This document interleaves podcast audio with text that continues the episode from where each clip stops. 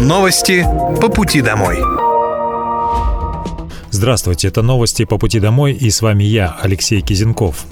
Пока вы добираетесь до дома за рулем своего автомобиля, на пассажирском сидении или в общественном транспорте, я расскажу вам о том, что произошло сегодня в Подмосковье, в России и в мире. Сегодня ночью вооруженными силами Российской Федерации нанесен групповой удар высокоточным оружием большой дальности, воздушного базирования и ударными беспилотными летательными аппаратами по объектам военной промышленности, а также центрам радиотехнической разведки и подготовки диверсионных групп ВСУ. Цели удара достигнуты, все объекты поражены.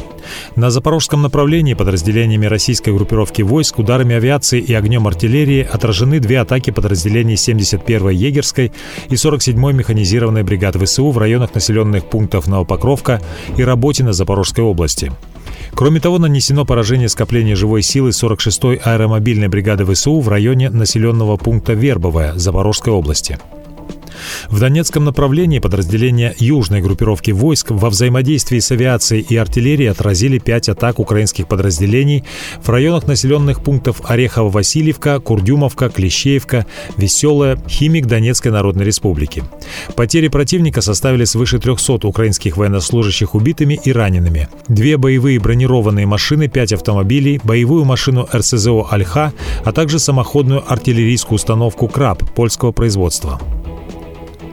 На Купинском направлении подразделениями западной группировки войск в ходе активных действий при поддержке авиации и огня артиллерии нанесено огневое поражение противнику в районах населенных пунктов Синьковка Харьковской области и Новоселовской Луганской Народной Республики. Уничтожено до 20 украинских военнослужащих два автомобиля, 155 миллиметровая самоходная артиллерийская установка М109 «Паладин» производства США. На Краснолиманском направлении слаженными действиями подразделений группировки войск «Центр» ударами армейской авиации огнем артиллерии отражены три атаки штурмовых групп ВСУ в районах населенных пунктов Червоная Деброва и Шипиловка Луганской Народной Республики. Потери противника составили более 75 украинских военнослужащих, две боевые бронированные машины, два пикапа, а также гаубица Д-30. На южнодонецком направлении подразделения группировки войск «Восток» во взаимодействии с армейской авиацией и артиллерией нанесли огневое поражение подразделениям ВСУ в районе населенного пункта Причистовка Донецкой Народной Республики и отразили атаку в районе населенного пункта Приютная Запорожской области. Потери противника составили до 110 украинских военнослужащих, боевая бронированная машина, 4 автомобиля, боевая машина РСЗО «Ураган», а также самоходная артиллерийская установка «Гвоздика». Утром в среду, 20 сентября, в Балашихе-3 прогремел взрыв. В 8.21 произошел хлопок в квартире на четвертом этаже многоквартирного дома по улице Октябрьской. Третий, четвертый и пятый этажи обрушились. Повреждены не менее 10 квартир. Глава городского округа Балашиха Сергей Юров обратился к жителям и рассказал о том, как обстоят дела на сегодняшний день. Уважаемые жители, нахожусь сейчас э, на улице Октябрьской, дом 10, где вчера в 8 часов 20 минут произошел взрыв бытового газа на текущий момент а, все поисково-спасательные работы спасателями закончены. Закончен разбор завалов. Всего в результате несчастного случая пострадало 27 человек, 7 человек погибло, двое из них спасатели. Приношу искренние соболезнования семьям погибших и пострадавших. С, со стороны правительства Московской области и городского округа будет оказана вся необходимая помощь. Вчера в течение дня работали совместно с правительством Московской области, спасателями, работали здесь с жителями 10 дома, соседнего 9 дома. Все, кому необходимо было место для размещения, сегодня ночью, соответственно, были размещены. Сегодня приступаем к проведению экспертизы а, несущей способности конструкции здания. Также сегодня частично будет организован доступ жителей в уцелевшие квартиры для того, чтобы они имели возможность забрать личные вещи. Продолжаем работать здесь на месте. Будем вас информировать о текущей ситуации. Следственный комитет России по Московской области возбудил уголовное дело по факту оказания услуг, не отвечающих требованиям безопасности. По последней информации на 21 сентября поисковые работы и разбор завалов завершены.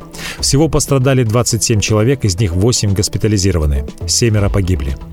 Во время работ по спасению жильцов погибли два спасателя МЧС. Спасатель Ногинского спасательного центра МЧС России Магомед Нальгиев и пожарный 201-й пожарно-спасательной части Олег Калмыков. Они погибли при повторном обрушении поврежденных конструкций многоэтажки.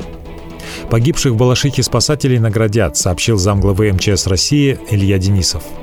На данный момент принято решение о представлении сотрудника Ногинского спасательного центра государственной награде. Насколько я знаю, губернатор Московской области сейчас э, решает вопрос э, по представлению государственной награде погибшего сотрудника Мособлпошспас. Пострадавшим от взрыва газа в многоквартирном доме в Балашихе обеспечили временное размещение, сообщил глава Балашихи Сергей Юров. Семьи погибших и пострадавших при взрыве газа в многоквартирном доме в Балашихе получат денежные компенсации. Об этом сообщил вице-губернатор Московской области Евгений Храмушин. Губернатор Московской области принято следующее решение. Во-первых, семьям погибших будет выплачено э, денежное э, довольствие в размере миллиона рублей значит, пострадавшим в тяжелой степени 500 тысяч рублей, средней тяжести 300 тысяч рублей и легкой 100 тысяч рублей. Значит, также на восстановление имущества в квартирах будет выплачено э, в семьях э, по 30 тысяч рублей на человека и одиноко проживающим по 50 тысяч рублей. Значит, на сегодняшний момент э, жителям предоставлены будут возможности на сутки, пока работает стена, они будут размещены э, в гостиничном фонде городского округа Балашиха. А, мы предполагаем, что первый и пятый подъезд с завтрашнего дня вернутся на постоянное проживание. По второму и четвертому подъезду пока идет уточнение. Значит, всем жителям будет предложено взять в аренду жилье Соответственно, оплата по этому жилью будет проводиться из резервного фонда администрации. Экспертиза состояния дома займет около двух дней. Проверят и прилегающие подъезды. Убедятся, что повреждения не пойдут дальше. Накануне Андрей Воробьев заявил, что разбитые окна в соседних домах заменят. Знаете, что после взрыва необходимо минимум двое суток, наверное, для того, чтобы поставить струну и убедиться в том, в каком состоянии находится многоквартирный дом. Пострадали ли прилегающие подъезды слева и справа от э, взрыва. Часто это связано с мощностью, понятно, взрыва и конструкциями, состоянием дома, который был построен в 1979 году. Также Андрей Воробьев поговорил с жителями пострадавшего и соседнего дома. Проводится адресная работа с каждым. Людей разместили в местном ДК, организовали горячий чай и сухой паек. Вместе со старшими по дому обзванивали пострадавших. При необходимости людей размещают в местных гостиницах и доме отдыха. МЧС проводит обследование дома. Сразу после взрыва в первые три подъезда дома зайти было нельзя. Сохранялась опасность обрушения. Сергей Геннадьевич, глава, и его команда остается здесь. Цель, первая цель обеспечить телефонами с вашей помощью в том числе.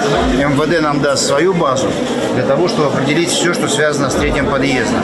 Все, что касается соседних подъездов, то люди при необходимости будут размещены в комфортных условиях, пока обследование дома будет делать МЧС прибором, который называется струна. Это занимает, как правило, двое суток. После того, как эти обследования будут сделаны, соответственно, будет заключение. С большой долей вероятностью в любом случае будет предложена а, жилплощадь э, размещения где-то по соседству. Пока в дом первые три подъезда, третий слева плюс третий справа заходить будет нельзя. Соответственно, после разбора завалов это происходит к концу дня. А в какие-то подъезды можно будет зайти для того, чтобы забрать все необходимые вещи, ценности, ну, чтобы чувствовать себя, собственно говоря, подготовленным к работе и к жизни. Возле дома пострадавшего от взрыва газа в Балашихе появился стихийный мемориал. Люди несут цветы и игрушки. Кабмин предложил уточнить полномочия федеральной и региональной власти в части адаптации инвалидов. В законодательстве хотят закрепить понятие социокультурной реабилитации. Это комплекс мероприятий, направленных на включение взрослых и детей с ограниченными возможностями здоровья в творческую деятельность. Порядок организации таких мероприятий будет разрабатывать Министерство культуры совместно с Министерством труда. Авторы инициативы отметили, что законодательство о социальной защите уже содержит положение о разных видах реабилитации инвалидов. При этом в законах нет конкретных механизмов для организации такой работы, условий предоставления услуг, а полномочия федеральных и региональных органов исполнительной власти закреплены фрагментарно. В России хотят увеличить срок действия водительских прав до 20 лет вместо 10. По словам парламентариев, если водитель добропорядочный, проходит медосмотры, не нарушает ПДД и не числится в розыске, то ему нет смысла лишний раз собирать справки. На данный момент предложение об увеличении срока действия водительских прав находится на стадии обсуждения и уже проводятся консультации с главой ГИБДД. Раньше власти уже продлевали срок действия водительских прав на три года. Впервые об этой инициативе стало известно еще в апреле 2022 года. Тогда премьер-министр России Михаил Мишустин заявил, что в стране на три года пролонгировали действие водительских удостоверений, срок действия которых истекает в период с 1 января 2022 года по 31 декабря 2023. По словам чиновника, это постановление направлено на снижение административной нагрузки для бизнеса и граждан налог на добавленную стоимость для некоторой исключительно детской продукции составит 10%. Такой законопроект Госдума приняла в первом чтении на пленарном заседании 19 сентября. Документ, подготовленный правительством, вносит изменения в налоговый кодекс. Авторы инициативы предлагают снизить НДС с 20 до 10% на некоторые товары для детей. Это детская мебель, стулья, стульчик для кормления, манеж, детские автокресла, велосипеды, изделия для ухода за детьми, горки для купания новорожденных, пеленки.